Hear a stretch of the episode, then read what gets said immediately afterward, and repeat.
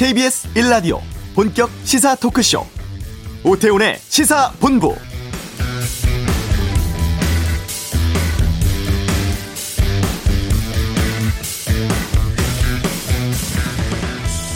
어제부터 수도권 등 거리두기 4단계 지역의 식당이나 카페 영업시간이 밤 10시까지로 늘었습니다. 오후 6시 전에 4명, 오후 6시 이후에는 2명까지로 모임 인원에 대한 제한이 있습니다만 접종 완료자를 포함한다면 최대 6명까지 모임이 가능해지는 거죠.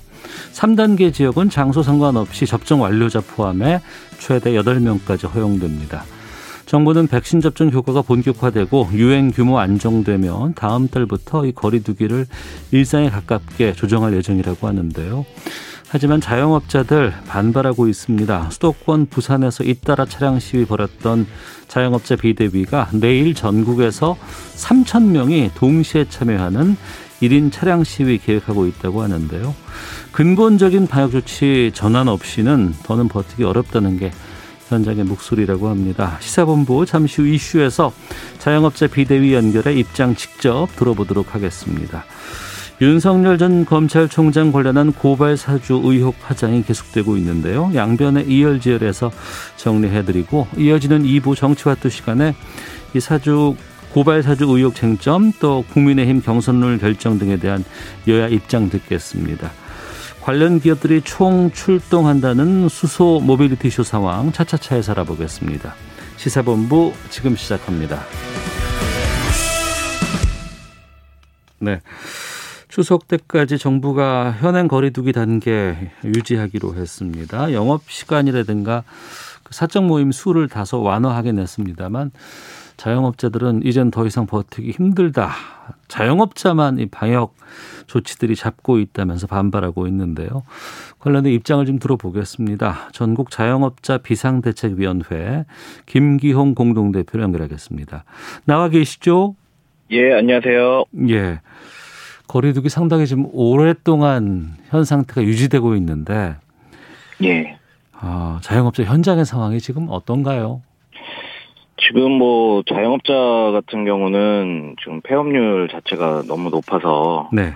지금 45만여 개 정도 코로나 이후에 45만여 개 정도가 폐업을 했습니다. 네. 그래서 지금 이 현장이 굉장히 좀 어렵다고 있고요. 지금 음. 빚은 66조를 돌파를 했거든요. 네. 그래서 지금 상당하게 피해를 입고 있고 자영업자들이 뭐 빚을 지고 폐업을 하다 못해 음. 뭐 자살하시는 분들까지 이제 소식이 좀 비일비재하게 들려올 정도로 네. 어, 너무 힘든 상황입니다.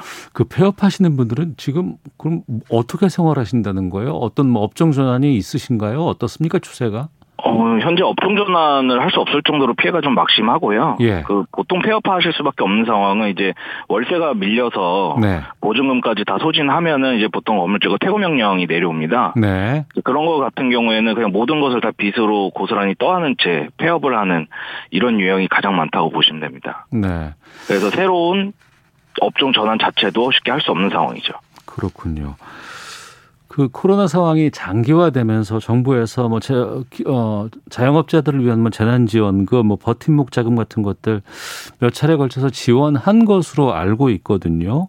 예, 예. 게다가 이제 대출금 같은 거 만기 연장 조치도 하고 이자 상황 같은 거 유예해 준다라는 조치들이 계속 이어져 왔었는데 이런 게 좀 도움이 되진 않았습니까? 어, 우선 피해 규모 정도가 어느 정도였냐에 따라서 네. 그것이 충분히 커버가 되는지 안 되는지가 중요하지 않겠습니까? 하지만 피해 피해를 입은 거에 비해서는 사실은 조금 아쉬운 부분이 있습니다. 근데 정부에서 그런 부분들을 노력해 주신 거는 저희도 충분히 이해하고 알고 있고요. 네. 하지만 예산이라는 것이 한정적이다 보니까 네. 그 한정적인 예산에서 피해 입은 자들을 모두 다 똑같이 해줄 수는 없는 노릇 아니겠습니까? 음. 예를 들어 월세만 하더라도 상권마다 다 다른데 네. 획일적인 금액으로 지원을 받다 보니까 이게 실질적으로 어 많이 차이가 있습니다. 그래서 어 동일하게 금액으로 할 것이 아니라 어, 음. 피해 규모가 어느 정도인지가 조사가 돼야지만 네. 정확하게 그것이 좀 보상이 충분히 이루어지지 않을까 그렇게 생각합니다. 네. 우리가 백신 접종을 지금 현재 계속 막 하고 있잖아요. 네. 어, 거의 한 60% 국민 정도가 이제 1차 접종 지금 마치는 상황인데 그러면서 이번에 나온 조치들 보면은 4단계 수도권 4단계 계속 연장하기로 했습니다만 예, 예. 그 영업 시간을 9시에서 10시로 좀 늘렸고 그리고 방역 완료하신 분들은 인원 추가가 좀 가능해졌거든요. 이런 네네. 조치들은 좀 도움이 되지 않을까 싶은데 어떻습니까? 우선은 기존에 10시였던 시간을 9시로 규제를 했다가 다시 10시로 한 거라서 완화라는 표현이 맞는지 모르겠습니다. 그리고 그 일단 백신 접종자 인센티브는 충분히 좀 환영할 만한 일이지만 네. 보통 지금 백신 접종률 같은 경우는 고령자에 많이 머물러 있습니다. 음. 그래서 고령자 같은 경우가 사회적 활동을 하는 시간들이 아니기 때문에 네. 어, 실질적으로 저희한테 그 자영업자들한테 굉장히 좀 뭔가 크게 체감이 되는 음. 그런 부분은 현장에서는 없습니다. 네. 우리가 이런 방역 조치 결정 같은 걸 내릴 때 방역의 수준에서 검토하는 부분이 하나가 있고 민생, 경제라는 측면에서 또 검토하는 게 있습니다. 이런 것들이 조화를 이루고 가장 좀 이 코로나에 잘 대응할 수 있는 수준으로 결정을 한다고는 하는데 네. 이 방역 조치 이루어지는 과정에서 자영업자들의 목소리라든가 입장 같은 것들이 좀 들어가지 않았을까 싶은데 그런 절차들이 좀 있지 않았나요? 어, 예, 맞습니다. 실제로 방역당국, 뭐, 중수본, 중대본, 방대본 쪽에서 네. 저희 자영업자들의 의견을 좀 수렴하고 음. 청취하는 기간이 있었습니다. 그래서 그것이 만들어진 게 현재 사회적 거리두기 개편안이고요. 예. 요거 같은 경우는 치명률 2% 이상이었던 음. 올 초에 네. 저희가 이게 좀 확립이 된 거리두기 개편안이었고 음. 이 시행이 사실은 3월에 하기로 했었습니다. 네. 그러니까 하지만 3월에 하려고 했던 것이 어 좀 미뤄져서 지금 7월에 하게 된 거고요. 네. 저희가 주장하는 거는 지금 7월에는 네. 치명률이 2%였던 때가 아니라 0.2%까지 지금 낮춰져 있는 상황입니다. 그때 7월 초입됐을 때 우리가 많이 좀 거리두기 완화하고 이런 분위기로 가고 있었던 추세였잖아요. 예, 맞습니다. 그래서 0.2% 정도의 치명률이면은 2%에서 0.2%면 엄청 많이 낮아진 거잖아요. 네. 그러니까 근데 이 2%대 설립해 놓은 그 거리두기 개편안이 음. 시행이 되다 보니까 네. 이게 너무 고강도라는 얘기인 겁니다. 지금은 0.2%이기 때문에 어. 현재 거리두기 단계로 그 3월에 시행했어야 될 게 7월로 미뤄진 거였기 때문에 네. 실질적으로는 소용이 없다라는 얘기고요. 음. 이런 부분들은 그 서울대 의료 연구팀들에 의해서 연구 결과가 지금 다 나와 있는 상황입니다. 그래서 네. 현재 거리두기 단계가 코로나 확산을 저지하는 데에서는 크게 효과가 없다. 음. 그러니까 저희가 이런 근거를 가지고 네. 현재 거리두기 자체는 폐지를 해야 한다라고 주장을 하는 겁니다. 네. 지금 방역 당국의 입장을 좀 제가 전해 드리면 물론 알고 계시겠습니다만 청취자분들을 위해서요. 추석 전에 그 전 국민 70% 1차 접종 목표 지금 달성을 하고요. 네. 이 확산세가 이제 좀 안정이 되고 꺾인다고 한다 그러면 10월부터는 좀 일상에 가까운 거리두기로 점차 전환하겠다 이런 지금 목표 세우고 있는 것 같은데 한 4주 정도 좀 참을 수는 없을까란 죄송합니다만 입장도 있을 것 같습니다. 의견도 있고요. 어떻습니까? 예. 저희가 정부의 모든 협조를 해서 지난 1년 6개월을 자영업자들이만 희생을 해서 코로나에 좀 앞장서 왔습니다, 방역에. 네. 그래서 확진자 수치라든지 이런 부분이 상당히 다른 국가에 비해서 낮았다라는 거에 성공적인 역할을 했다. 네. 지금 그런 부분이 있지만 거기에 이면에는 저희가 희생돼 있던 자영업자들이 분명히 존재를 합니다. 네. 어떤 국민이 자기가 빚을 지면서 또 내가 개인 파산을 신청해야 하는 그 고통을 감내하면서 코로나 방역에 계속 협조를 할 수가 있겠습니까? 그리고 음. 방역 당국에서 한 달을 기다려달라고 말씀을 주셨지만 네. 한 달을 기다린다고 해서 확진자 수가 많이 줄어드는 것이 아닙니다. 왜냐하면 확진자 수가 줄어든다라는 근거가 있었다고 한다면은 네. 1년 6개월 동안 한 번이라도 확진자 수가 제로가 갔어야 되는데 그런 적은 없지 않습니까? 음. 그리고 일례로 대만이라든지 뭐 다른 기타 나라를 보더라도 확진자 수가 줄었다가 다시 올라가는 이유가 있습니다. 그것은 지금은 델타 변이라는 바이러스가 성행을 하는 거거든요. 예. 그렇기 때문에 앞으로 또 추가적인 어떤 바이러스가 나올 수 없는 상황에서 계속 음. 자영업자들만 2주, 2주, 2주 이런 식으로 했다 지금 한 달이 연장이 됐는데 네. 그러니까 이것이 좀 너무 불합리하다라는 거고 저희가 7월에 차량 시위를 했을 때만 해도 이건 네. 분명히 추석까지 유행을 할 거다. 네. 그렇기 때문에 지금이라도 당장 멈춰달라고 저희가 했었지만 그때 정부에서는 고강도 짧고 굵게 끝낸다. 음. 그 취지로 하셨지만 지금 벌써 장기가 돼버렸잖아요. 네. 그러니까 이런 상황에서 저희도 데이터 기반을 갖고 있기 때문에 네. 정부에서 말씀하신 건 충분히 이해는 하지만 저희도 데이터 기반이 있는데 이 기반에 대해서 서로 논의를 하고 토론을 해보자는 거거든요. 음. 그러니까 이게 뭐 서울대 의대팀이라든지 이런 연구진들이 기반이 돼 있는 데이터라서 네. 한쪽 주장만 저희가 받아들이기는 어려운 상황이죠. 음. 그 말씀하신 그 자영업자 쪽에서 갖고 있는 데이터 기반이라는 게 구체적으로 어떤 거예요? 우선은 그 김윤 교수님께서 이번에 발표하신 그 서울대 의료팀의 연구 결과고요. 네. 그리고 저희가 외국의 사례를 보더라도 코로나는 한국에만 국한돼 있는 질병이 아닙니다. 물론 그렇습니다. 예, 선진국들 같은 경우는 벌써 먼저 경험을 했고 거기서 뭐 with 코로나라든지 거리두기 철폐라든지 정상적인 자영업자들이 장사할 수 있는 환경을 만들어 놓고 코로나를 잡아가고 있는 모습을 보여주고 있지 않습니까? 네. 그러니까 그런 것에 근거해서 우리 대한민국도 할 수 있다. 네, 네. 그것을 저희가 좀 요청을 하는 겁니다. 그 할 수 있다는 것을 전제로 해서 그러면은 이 비대위에서 정부에 요구하고 있는 사안이 어떤 것인지 좀 구체적으로 좀 말씀을 해 주세요.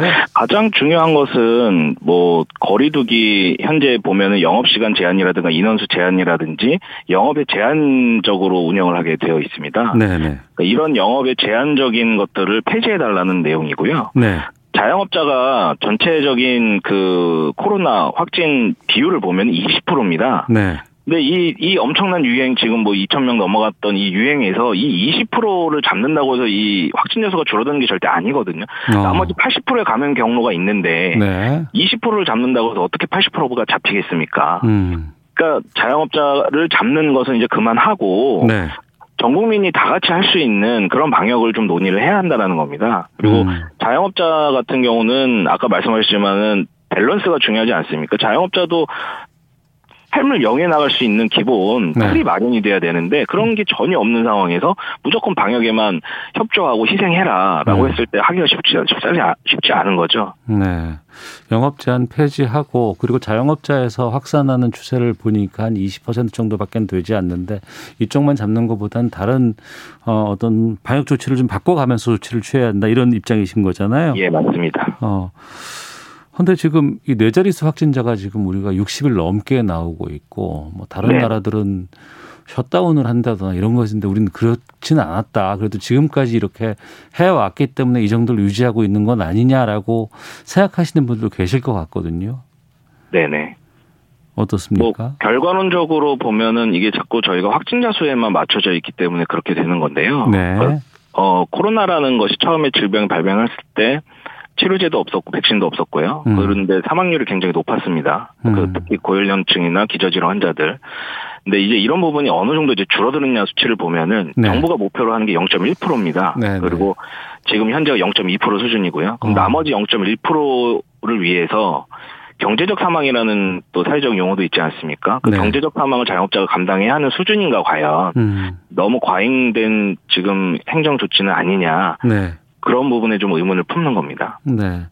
공하나 유고님께서 폐업하면 대출 다 갚아해서 폐업도 못하고 있는 상황입니다라고 좀 말씀도 해주셨고 8619님은 자영업자의 어려움을 온, 온 국민들이 다 알고 있습니다. 하지만 가게 문을 자유롭게 열게 하면 방역은 어떻게 하실지 궁금합니다라는 질문도 주셨는데 답을 좀 해주시죠.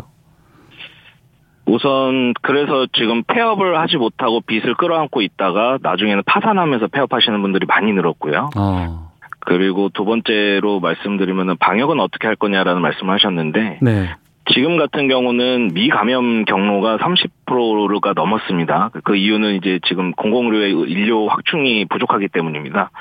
그래서 인료 어 의료 인력을 좀 더 확대를 시키고 네. 그리고 충분히 검사를 통해서 어 저희가 자가 격리를라든지 이런 통제할 수 있는 부분에 의료 쪽에 조금 더 자본을 투입을 해서 음, 의료 시스템을 더 공고히 만들면 충분히 이거는 저희가 질병으로서 저희가 커버를 할 수 있다라는 것이 서울대 의료팀의 입장이고요. 네, 많은 의료진들께서 뭐 분명히 전문가들도 그런 부분을 주장을 하고 있기 때문에 정부에서 자영업자의 말을 들어달라는 얘기보다는 그런 전문가들의 의견에 귀 기울여서 그 전문가들도 연구를 하고 결과를 냈을 때는 그 타당한 근거가 있지 않겠습니까? 네, 그거에 대해서 같이 고심을 해달라는 의미인 겁니다. 그러니까 음. 그냥 문 열어주세요라는 네. 생떼 쓰듯이 저희가 말씀드리는 건 아니고 그런 의료 의료 이제 데이터에 이제 기반한 그 주장을 저희가 하고 있습니다. 네.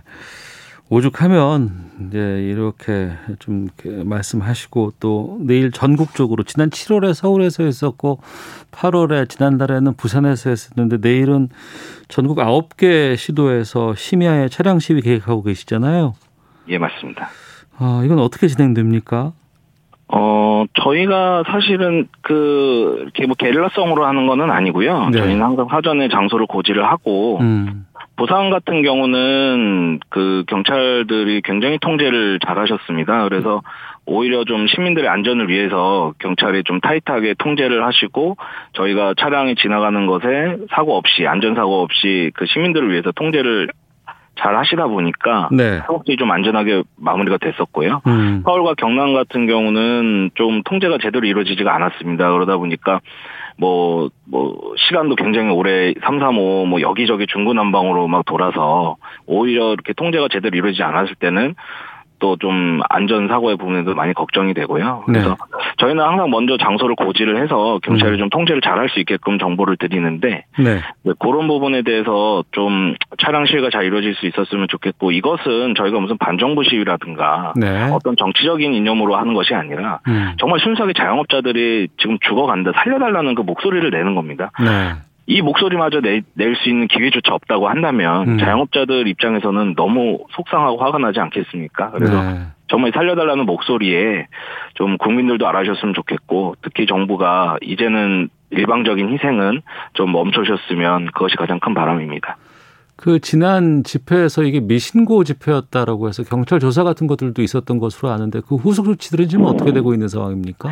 어, 사실 뭐 이 자영업자들이 자발적으로 참여를 하는 거기 때문에 인원이 몇 명이 올지 뭐 이런 부분을 사실 특정하기는 어렵습니다. 그래서 저 같은 경우도 1인 시위를 차량 안에서 하는 1인 시위지 않습니까? 근데 1인 시위는 집회 신고를 하고 싶어도 어 1인 시위 자체는 집회를 신고를 자체를 안 받아줍니다. 그렇죠. 네. 네, 뭐 지금 비수도권 같은 경우는 저희가 49명이 제한이 인원이기 때문에 저희가 49명으로 집회 신고를 다 마친 상황이고요. 음. 수도권 같은 경우는 저희가 1인 시위이기 1인 시위로 저희가 신고를 하려고 해도 네. 어, 진행이 안 되기 때문에 그래서 그 부분이 어, 뭐 미신고라고 신고 자체가 할 수 없어서 미신고라고 보기 좀 어렵지 않나 그렇게 생각하고 있습니다. 네. 정부가 자영업자라든가 소상공인의 손실 보상 위한 세부 기준 확정한다면서 오는 10월 8일입니다. 손실 보상 네. 심의위 열기로 했다고 하는데 이 부분에 대해서는 자영업자 비대위는 어떤 입장인가요? 우선 일단 조속히 좀 손실보상심의위원회가 열렸으면 했는데 네. 뭐좀 늦었지만 그래도 좀 열리는 것에 대한 좀 환영하는 입장이고요. 그리고 이 손실보상심의위원회 안에서 자영업자들의 목소리가 좀 생생하게 전달이 됐으면 합니다. 그리고 뭐 소상공인들 자영업자들이 지금 굉장히 많이 힘들고 7월부터 시행되어 있는 이 3개월 동안에 정말 많은 타격을 입었습니다. 이 부분이 온전히 뭐 100% 손실이 보상이 돼야지만 음. 회복할 수 있는 또 다른 어 기반이 마련이 되기 때문에 어, 사실 이 손실보상으로 많은 소상공인들이 희망을 이어나갈 것이냐, 또다시 절망을 맛볼 것이냐, 그것에 조금 시선이 좀 집중되어 있습니다. 네. 어, 응원하시는 분들도 계시고 다 힘들다. 뭐 자영업자만 힘든 거 아니지 않느냐라고 토로하시는 분들도 계십니다. 다 자신의 입장에서 이제 우리가 고민도 하게 되고 또 세상을 볼 수밖에 없기도 합니다만 끝으로 청취자분들께 좀 어, 비대위 대표에서 하고 싶은 말씀이 있으시다면은요. 네, 우선 뭐 부족한 인력난이지만 정말 노력하신 의료진 분들께 너무 감사드리고요. 그리고 어, 같이 고통 겪고 계시는 국민들께도 참 감사합니다. 하지만, 어, 모두 다 힘들다라는 말에 동감을 합니다. 하지만, 정말 자영업자들은, 어, 수익이라는 것이 제로에서 시작을 하는 게 아니라 마이너스로 출발을 합니다. 네. 고정비가 있기 때문에 저희는 장사를 하지 못하면은 그냥 그 마이너스를 고스란히 빚으로 떠안아야 되는 상황이거든요. 예. 그 이런 부분을 좀 이해해 주십사 하는 부분입니다. 물론 방역이라든지 여러 가지 부분에서 저희가 협조를 해왔지만 음. 그것이 너무 한계에 봉착해 있기 때문에 정말 좀 국민들께서도 저희도 뭐 다 같이 힘들지만 빚을 지면서 코로나에 저희 자영업자만 문을 닫게 하는 이 비현실적인 상황이 네. 정말 장사할 수 있는 기회조차도 박탈당해 있는 이 상황이 너무 힘들어서 음. 살려달라고 저희가 목소리를 내고 있습니다. 음, 알겠습니다. 아유, 여기까지 말씀 듣겠습니다. 고맙습니다. 예, 감사합니다. 네, 지금까지 전국 자영업자 비상대책위원회 김기홍 공동대표 연결해서 말씀 좀 나눠봤습니다. 자, 이 시각 교통 상황 살펴보고 돌아오죠. 교통정보센터 연결합니다. 김한나 리포터입니다. 네, 시각 교통정보입니다. 현재 도로 위로는 교통량 많이 없지만 빗길이어서 더욱 주의 운전하셔야겠고요. 앞차와의 안전거리 충분히 어, 확보해 주시기 바랍니다. 어, 먼저 경부고속도로 서울 방면으로 달래내 부근에서 반포나들목까지 10km 정체되고 있고요. 반대 부산 쪽은 정체 거의 다 풀려서 서울 요금소부터 죽전 부근까지 3km 밀리고 있습니다. 서해안고속도로 서울 쪽은 일찍에서 금천까지 반대 목포 쪽으로는 팔곡터널에서 용담터널 터널까지 어렵고요. 수도권 제일순환고속도로 판교에서 일산 방면 장수 부근 2, 3차로에서는 승용차 관련 사고가 났습니다. 부근으로 1km 여파받고 있고 이후로도 김포요금소부터 자유로까지 4km 정체 이어집니다. 한편 서울 시내 성수분기점 방면으로는 장안교에서 군자교 쪽으로 고장난 차량이 서 있습니다. 3차로를 막고 서 있어서 주의하셔야겠고요.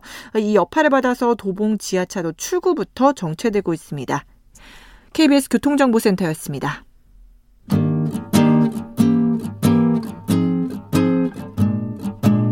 KBS 1라디오 오태훈의 시사본부 여러분의 참여로 더욱 풍성해집니다. 방송에 참여하고 싶으신 분은 문자 9730번으로 의견 보내주세요.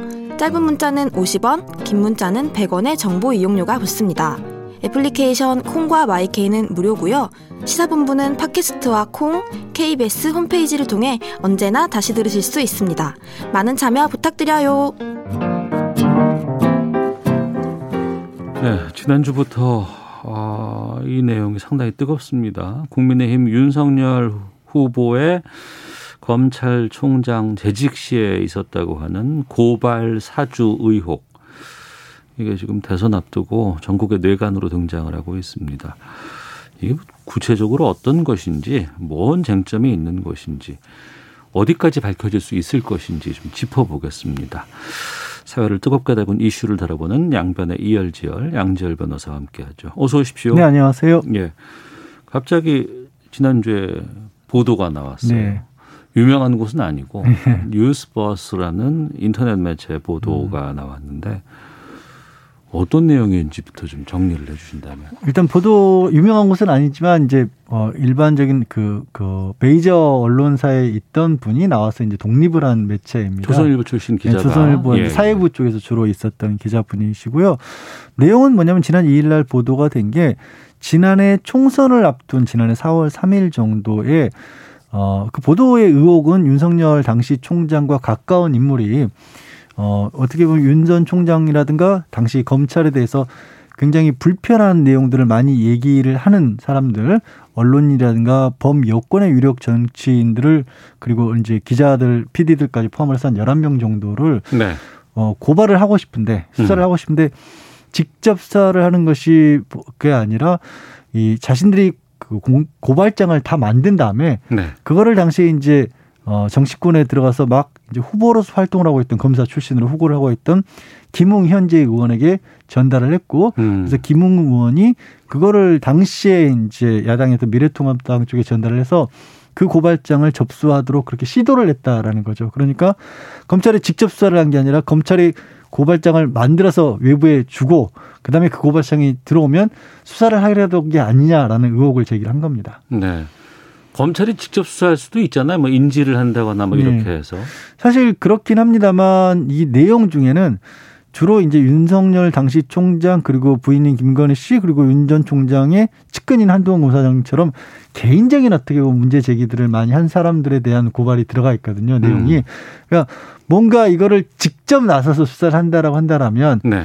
그 검찰총장이 현직이 있는데 본인이 자기 자신의 명예훼손에 대해서 직접 그러니까 뭐 부하 검사들을 직접 동원해서 수사를 하는 모양새가 아. 그렇게 매끄러 보이진 않지 수사 않습니까? 지시 자체도 면이 안 설 수 있는 거군요. 네. 그러다 보니까 그런 걸 취한 게 아니냐. 이제 아직까지는 의혹이 있지만 그런 내용이고요.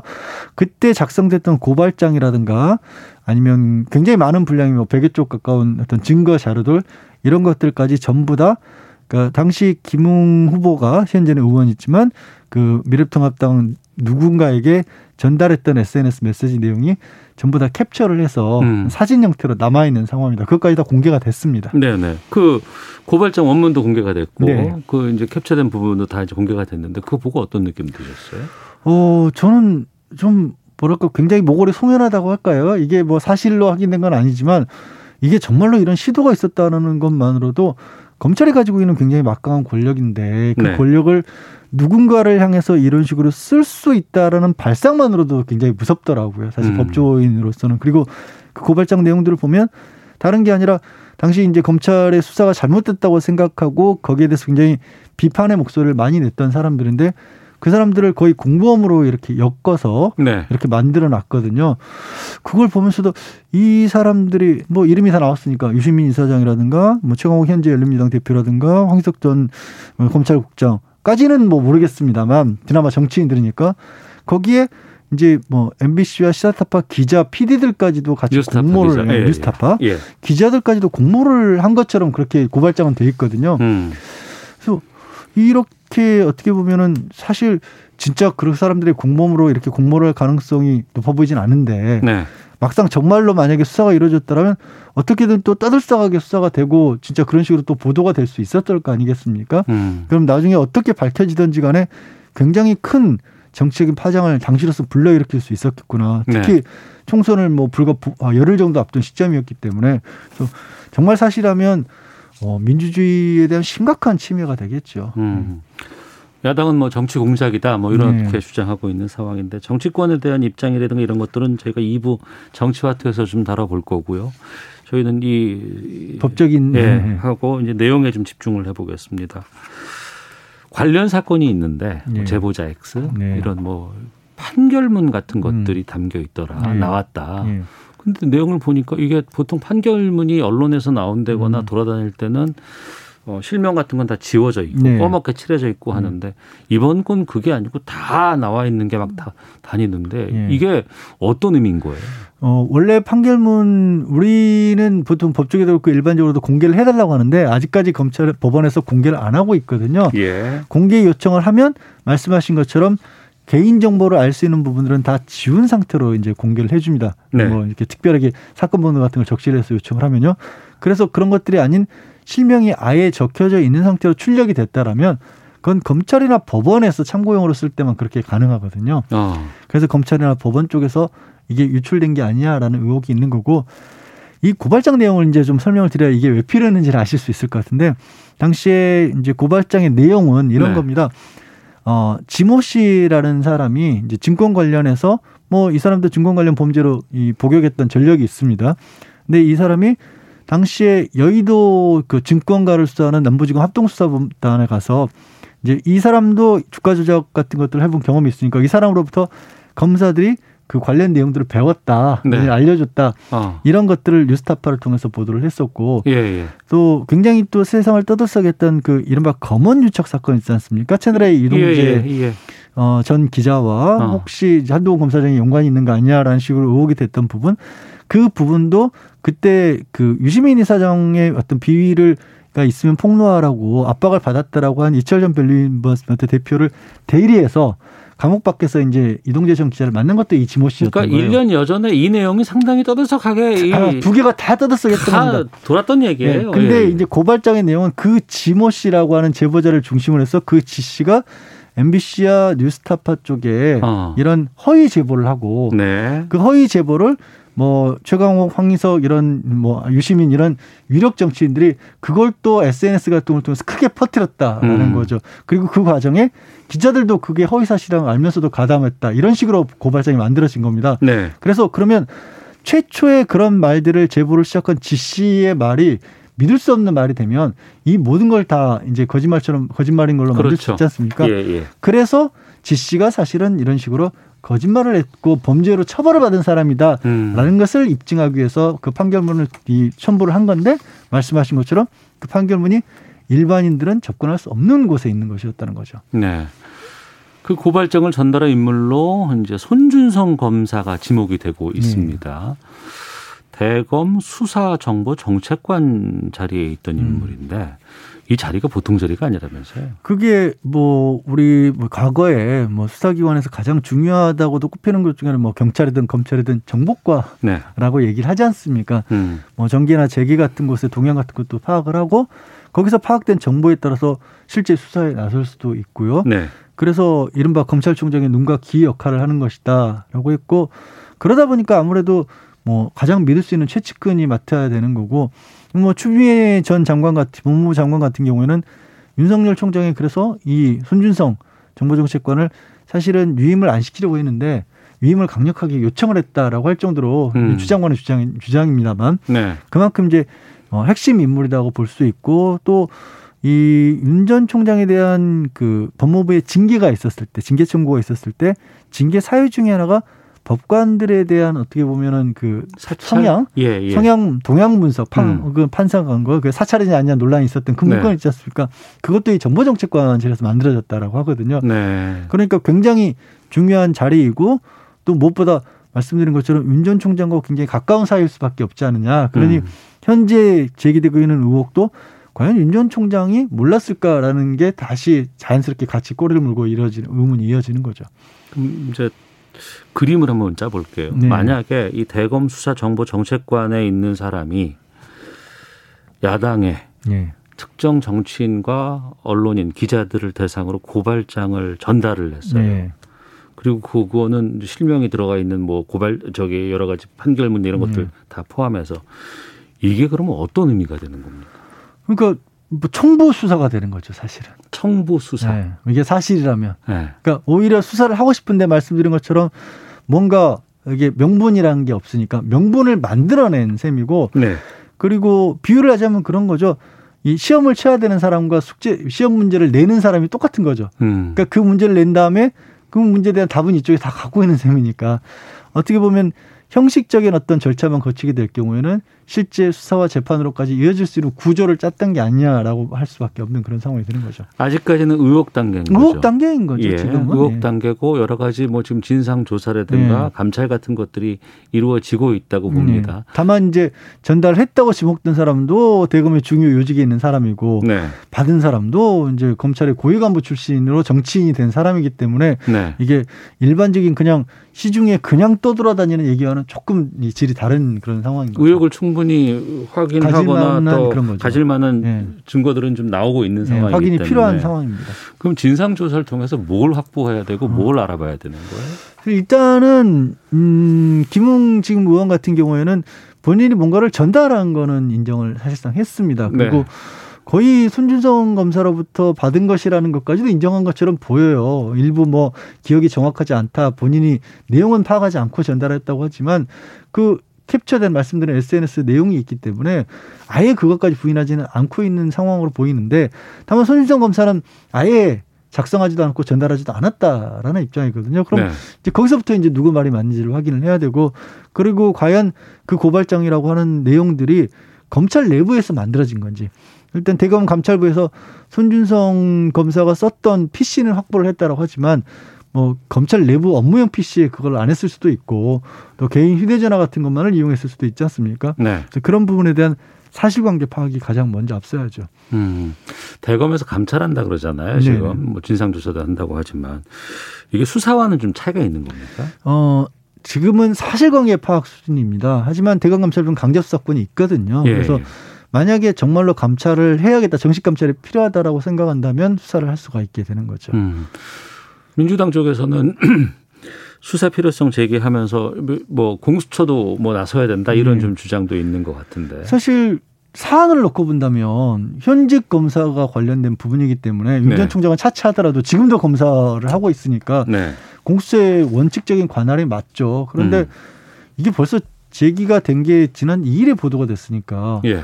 공수처가 나서려면 조금 더 빨리 나섰어야 돼. 이미 늦었다라고 봅니다. 그러니까 어. 어, 뭐 세설이나 풍문이라고 해도 믿을 만한 믿을 만한 근거가 있다면 충분히 수사의 단서가 되거든요. 예. 단순하게 언론 보도가 아니라 언론 보도 내용 중에 어 이건 확인해 봐야겠다 싶을 만한 근거 자료들이 있었기 때문에 네. 수사에 나서려면 압수수색 같은 걸 할 수도 있었을 텐데 음. 늦었죠. 사실은. 어. 늦었다는 말씀이 정말로 일단 대검 감찰부도 움직이, 움직이기 시작을 했고 네. 게다가 시간이 뭐 하루 이틀 사이에 뭐 어떤 증거라고 할 수 있는 것들을 없앨 수 있는 시간도 만약에 문제가 있다라면 음. 있기 때문에 공수처에서 좀 아, 손을 쓰려면 더 빨리 나섰어야 하는 게 아닌가 싶습니다. 네. 당분간은 파장 계속 계속 되겠죠. 뭐 이게 법적으로 뭔가가 안 나온다고 하더라도 윤 전 총장 본인이 이제 유력 후보기 때문에 계속 음. 말은 나올 수밖에 없죠. 정치 문제로 이제 비화가 될 겁니다. 알겠습니다. 그 비하되는 정치 부분은 저희가 정치와투에서 계속 좀 말씀 나눠보도록 하겠습니다. 양질 변호사 함께했습니다. 고맙습니다. 네, 고맙습니다. 예, 2부 정치와투 차차차 준비되어 있습니다. 2부로 갑니다.